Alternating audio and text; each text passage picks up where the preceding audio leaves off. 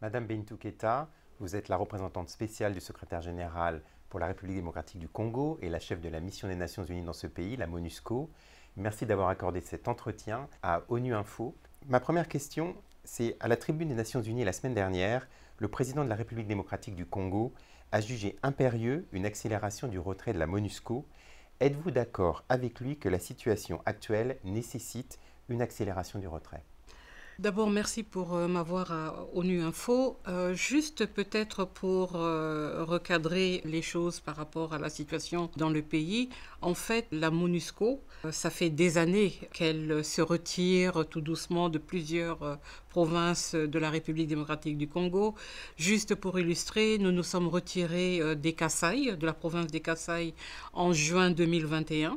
Nous nous sommes aussi retirés de la province de Tanganyika en juin 2022.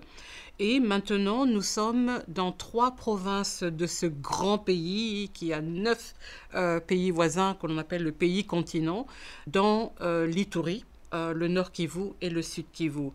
Pour que tout le monde comprenne, il y a 26 provinces en République démocratique du Congo et nous sommes dans trois. Et donc notre départ de la République démocratique du Congo se fera à partir de ces trois provinces. Maintenant, euh, nous avons euh, aussi, euh, juste pour illustrer un petit peu pour les, les auditeurs, il y a 145 territoires en République démocratique du Congo, et même dans ces trois provinces où nous sommes, nous sommes dans des problématiques avec des groupes armés qui sont essentiellement dans maximum 15-20 territoires. Donc c'est là où se trouvent euh, les points chauds, on va dire, par rapport à notre mandat qui concerne la protection des civils. Et véritablement, une accélération comme demandé par le chef de, l'État au segment de haut niveau euh, euh, la semaine dernière, c'est de dire bon, travaillons ensemble avec les autorités de manière à ce que on soit en accord complet sur là où la MONUSCO protège les civils essentiellement seuls, que les forces de sécurité de la République démocratique du Congo soient présents et présents et y restent pas qu'ils viennent et puis ensuite ils se retirent pour d'autres actions, mais qu'ils restent véritablement là pour rassurer les populations qui pour l'instant sont essentiellement protégées par les casques bleus. Des manifestations ont été organisées contre la MONUSCO. Est-ce que vous pensez que le rôle des casques bleus est mal compris et que la désinformation joue un rôle dans la perception de la mission? Alors très clairement, je crois qu'il y a souvent un très grand décalage entre ce que peuvent faire les casques bleus en termes de euh, protection physique et aussi un très grand décalage entre ce que le mandat, la compréhension du mandat par la population, même par euh, les élites hein, de, euh, du pays. Et donc, dans ce grand décalage, il y a la notion que aucune personne dans les trois provinces où nous sommes déployés ne peut perdre la vie et ne peut être blessée parce que les casques bleus sont présents. Et ça conduit à des frustrations, à de la colère.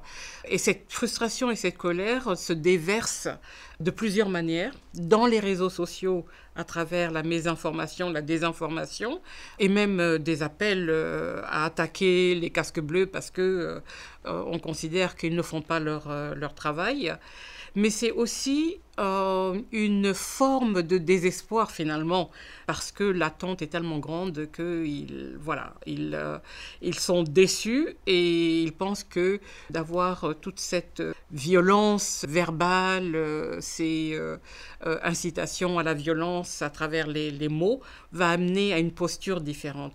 Or, je peux vous dire que les casques bleus font le maximum de ce qu'ils peuvent faire sur ce vaste étendue que est la, République démocratique du Congo, et notamment ces trois provinces, parce que personne ne peut imaginer qu'il n'y a quasiment pas de route, l'infrastructure est extrêmement pauvre, et que même quand les gens disent c'est quelques kilomètres, en fait c'est quelques kilomètres, c'est plusieurs heures pour parcourir, euh, même avec un véhicule euh, bien, euh, bien rodé, c'est quelques kilomètres. Et donc la mésinformation, la désinformation, pour nous, elle est, on la prend très au sérieux parce que elle a conduit l'année dernière euh, à des morts d'hommes, euh, aussi bien du côté des Congolais que du côté euh, des casques bleus. Et maintenant, donc, nous, savons que c'est une autre bataille qu'il faut avoir en étant proactif vis-à-vis de la désinformation. Est-ce que vous avez un, exemple particulier d'activité pour lutter contre la désinformation de la part de la MONUSCO? Alors je peux vous dire par exemple que on travaille beaucoup avec les jeunes et nos collègues de la communication et nos collègues qui font euh, l'outreach organisent des sessions, des ateliers pour montrer comment est-ce qu'il faut rechercher la vérité dans l'information qui circule sur les réseaux sociaux. De ne pas partager de l'information qui est fausse ou de l'information qui tend à être un message de haine, de violence, etc.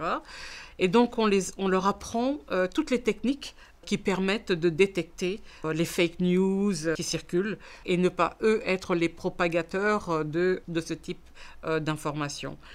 Il y a d'autres choses que nous faisons aussi, qui est de faire parler les bénéficiaires de nos activités, et notamment justement les populations qui sont protégées par la MONUSCO, qui viennent au devant euh, d'un entretien pour expliquer comment eux, dans leur quotidien, ils vivent le travail que fait la mission et notamment euh, les casques bleus euh, dans, leur, dans leur protection. Donc voilà, donc il y a, plusieurs, plusieurs aspects et puis on fait aussi un monitoring extrêmement important maintenant avec une acuité plus grande que nous ne l'aurions fait euh, l'année dernière, par exemple, avant les événements malheureux et tragiques de juillet 2022, euh, pour commencer à regarder un peu c'est quoi les tendances, qu'est-ce qui devient viral, qu'est-ce qui doit être démenti euh, assez vite. parce qu'il y a tellement de mensonges qui circulent que c'est compliqué d'être après chaque fausse, euh, fausse nouvelle ou euh, message fabriqué. Je vais juste vous donner un exemple. Alors que j'étais à Kinshasa, attendant de, de voyager pour venir euh, pour le briefing au Conseil de sécurité cette semaine, quelqu'un s'est amusé à prendre une photo de moi il y a quelques années en arrière quand j'étais ici sous-secrétaire général pour, pour l'Afrique. J'étais bien au Conseil de sécurité avec un texte qui disait que j'étais contre euh, le départ euh, de la mission, etc. Et euh, présente donc à New York, alors que moi j'étais physiquement présente à Kinshasa. Et donc, du coup, la question qu'on se pose, c'est euh, qu'est-ce qu'il faut faire? Est-ce qu'il faut euh, dire, euh, voilà, ça c'est un montage grossier, je ne suis même pas physiquement présente, à moins que j'aie le don d'ubiquité, ce que je n'ai pas. Et je crois qu'à la fin, les, les, collègues de la communication ont décidé que, bon, fake news, mensonger. Des élections sont prévues à la fin de, l'année en République démocratique du Congo.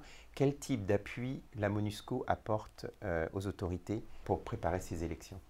Alors, de trois ordres. La première, c'est qu'on a un appui logistique à la Commission électorale nationale indépendante, la CENI, dans les trois provinces où nous sommes déployés. Parce que notre mandat dit très clairement, vous allez aider euh, sur la logistique, mais avec vos, les ressources dont vous disposez, et là où vous êtes présentement déployés. Donc Ituri, Nord Kivu et Sud Kivu.